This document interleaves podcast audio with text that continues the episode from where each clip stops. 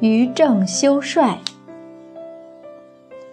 南唐派兵讨伐闽国，闽国里有一个叫于洪的，他妻子郑氏被南唐的将官王建锋抓住了，他就把郑氏献给了元帅查文辉。文辉看到郑氏长得美，很欢喜，就想收郑氏做妾。正是责备查文辉说道：“凡是真正的王者之师，出兵都要先了解人民的疾苦，怜悯百姓。您应该奖励在战争中尽忠的壮士，金表守节的妇人。”以这些有德行人的行为来带动当地的风俗，像剑锋这样一个普普通通军队里的人，尚且不敢随便的侮辱有节操、有义气的妇人。您是一个堂堂的元帅，怎么可以用这种非礼的行为对待杰妇，来满足自己的私欲呢？查文辉被说的羞愧难当。于是派兵找到她的丈夫，就让她回去了。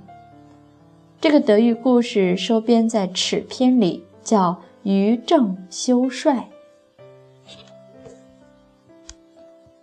我们去征战，打胜仗了，赢了之后对那里烧杀掳掠，那这是没有道义的。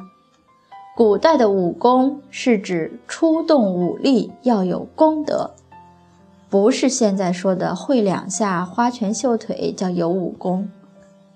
古人动武一定要七种功德，否则不会随便出兵。比方说，两个国家要打仗，第三个国家马上就大军压境，你们赶快停止，要不然我就出兵了。止戈即是武功之一。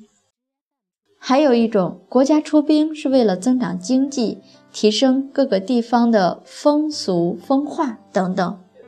总之要有功德才出兵。我们现在的世界见不到王者之师、王者之君，见到的都是霸国之师。在战国时，虽然各国打仗不断，有时候甚至已经准备好了，马上要开战。这时，如果来个人说上两句话，触动了他们内心，没话说了，当时就退兵。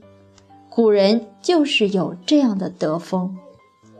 所以，虽说春秋战国乱悠悠，可是他们在一定的机缘下，还是都会提起道义。